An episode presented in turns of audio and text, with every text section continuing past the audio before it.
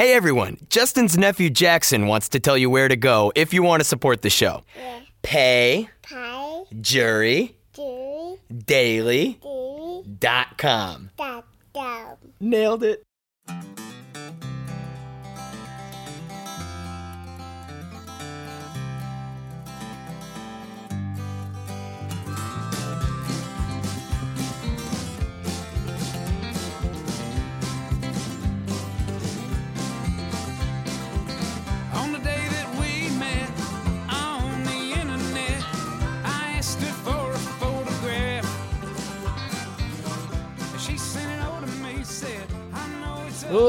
Ladies and gentlemen, welcome to the Justin Robert Young podcast. My name is Justin Robert Young. Joining you yet again, December 5th, December, November 5th, 2019. You know, I we're going to get a little bit into the culture war today. friend of mine asked me yesterday what I thought of a few political pundits that are more on the culture war side.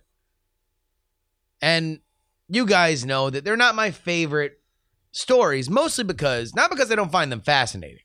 In fact, I will say this I find pretty much every culture war story fascinating for some reason or another.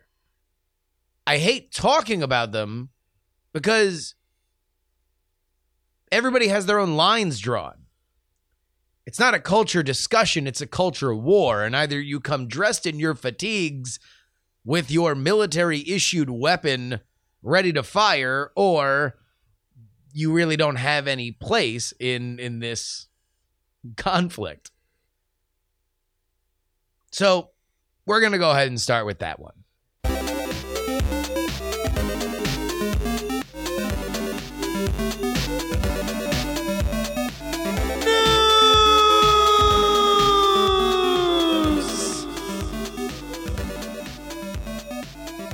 We read now from The Sun Seeing Red.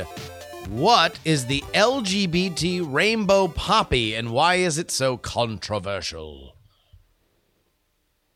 Ugh. all right, so so where do we start with this one? Uh, uh, there is effectively a Veterans Day. I think it's called Remembrance Day out there in the old UK to commemorate this day to remember fallen UK soldiers. You wear a red poppy. This is, you know, just a red flower with a a black circle in the middle of it. Apparently, it's because of some poem or something. I don't know. I didn't really look all that much into it. Just kidding. I did look into it, mostly because on an upcoming episode of America's Next Top Podcaster, I yell at somebody for saying I don't know on a news podcast. So I can't say I don't know on a news podcast anymore. What a box I put myself in. A real predicament for your old boy Gerbs. Here's the poem by John McCrae called In Flanders Field. We will uh, uh, read just the final two stanzas here. We are the dead. Short days ago, we lived, felt dawn, saw sunsets glow, loved, and were loved, and now we lie in Flanders fields. Take up our quarrel with the foe. To you from falling hands we throw. The torch be yours to hold it high. If ye break faith with us who die, we shall not sleep though poppies grow in Flanders field. And so that's why you see these red flowers on people's lapels. So here's the problem. Well, I mean, I don't know. Is it a problem? For six pence, which will make you none the richer, you can get a rainbow glittery poppy style badge. There's apparently different versions of it, but effectively, it's like any kind of LGBT iconography that apes another thing. You know, you could do an LBGT sports team logo or a band logo, something like that. But this is for fallen soldiers. Well, as a lot of these culture war stories go, it begins with a tweet. This is from some lady named Kate. I'm not in any way homophobic, she writes, but this is beyond. The red poppy is in memory of all soldiers during the war. The poem, the, the poem Flanders Field states why. Pride is a whole month to raise awareness. Soldiers who died and fought for us have one minute a year. Get some respect. Which, I mean, oh my God. I understand that when it comes to veterans, specifically fallen veterans, there is very little room in some folks' mind for wiggle room. This is a thing, is a thing, is a thing. That's it. There's no commentary. There's no slight change. There's no, okay, well, this is an established iconography. Can we twist it just a little bit? But holy smokes. It's, this is what I mean. Like, I like talking about this. What does iconography mean? When does iconography become so embedded that you can build another message on top of it? That's fascinating to me and and you get into i mean this is like a british version of the kneeling during the national anthem thing but at the same time oh i mean do i really want to fight about the fact that somebody put a, a rainbow flag poppy on etsy? Or this lady named kate got upset about it? I'm sure i would hate kate if i met her. She seems real uptight. Now i have to fight about her? She's dictating this podcast? God we don't have anybody like that here in America.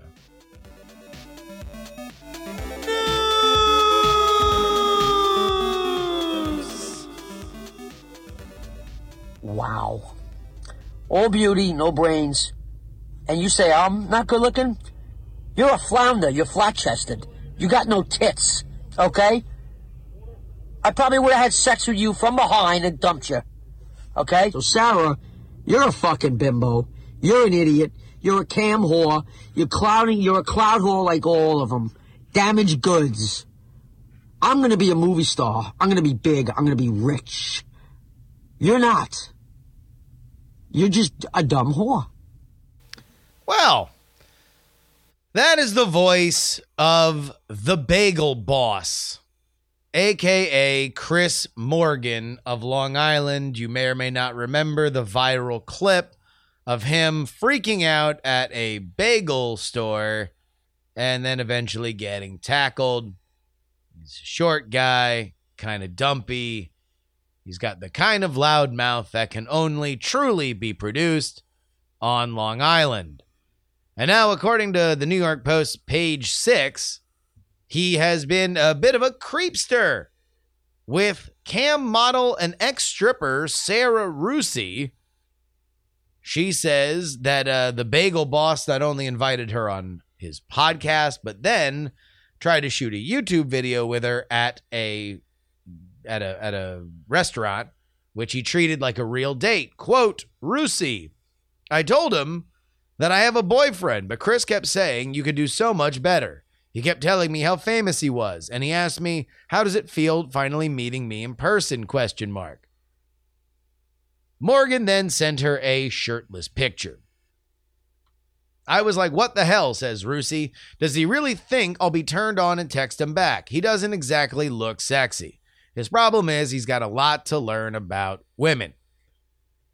That is what produced the clip that we began this with, which is him just being an odious dirtbag. I, I feel awful even talking about this.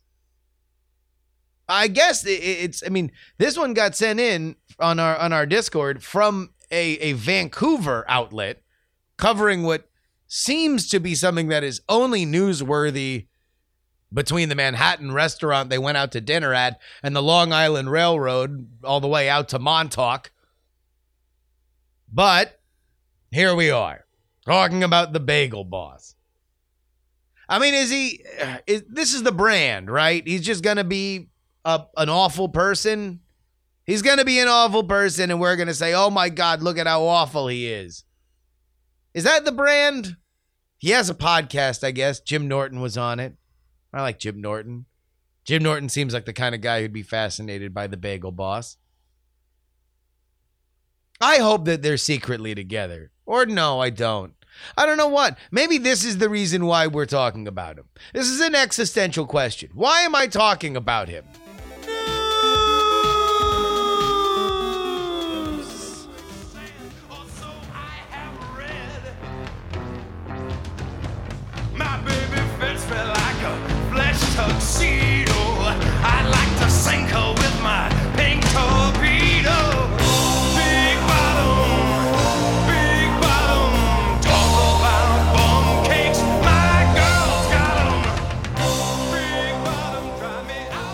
Today on a high note. Yes, Spinal Tap.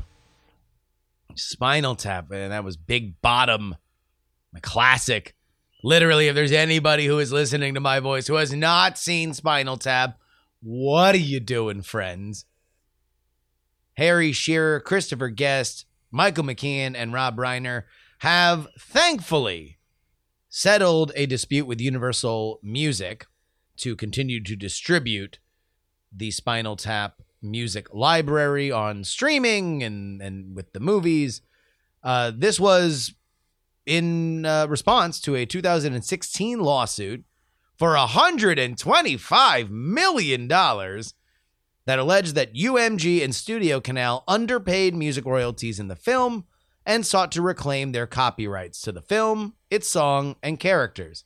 The lawsuit says Vivendi reported only $98 in total income from the soundtrack's music sales between 1989 and 2006, and just $81 worldwide in merchandising income. Guests and companies belonging to Reiner and McKean were added to the complaint after Shearer started it. So uh, uh, this was a back and forth. Uh, it seems that there was some hilariously poor accounting done, and it and and the Spinal Tap guys have gotten their money. All of the people involved in the lawsuit had positive things to say about Universal Music after everything has been settled, and even more, it looks as if eventually all of the rights to the characters in the music will be transferred back to the initial creators, which is I think good news. Good news. See, we had an awful culture war story, and then we had this odious bagel boss, and now we can end with peace in our time. We started out with a touchy British lady, and then we went to uh, an awful American person, and then ended with a good, feel good story about a bunch of American actors pretending to be awful British people awesome. I would like to thank our producers, Dustin, Robert H., Brian C., M., Trey the Melodic Command, Adam, Middle Age Mike, and Harry Lee Smith. I would like to remind you guys that you can email me, jurydaily at gmail.com, Twitter, Instagram, and Snapchat at Justin R. Young, and you can join our Discord, bit.ly slash jury discord. In fact, you head on over there, go to the Jury Stories channel, and paste whatever story that you like. You want to know why? Because that's where we get all the stories for this show. That's why, sillies. Today's T. Ken gave us the Rainbow Poppy story. Another Jay Martin had the Spinal Tap story. And a big shout out to Dav, who gave us our bagel guy, bagel boss. Sorry, I'm sorry for the honorarium. The bagel boss. Until next time, it's your old pal Justin Robert Young saying, please give a round of applause to Mr. Wacky. And more importantly, please, dance! Dance!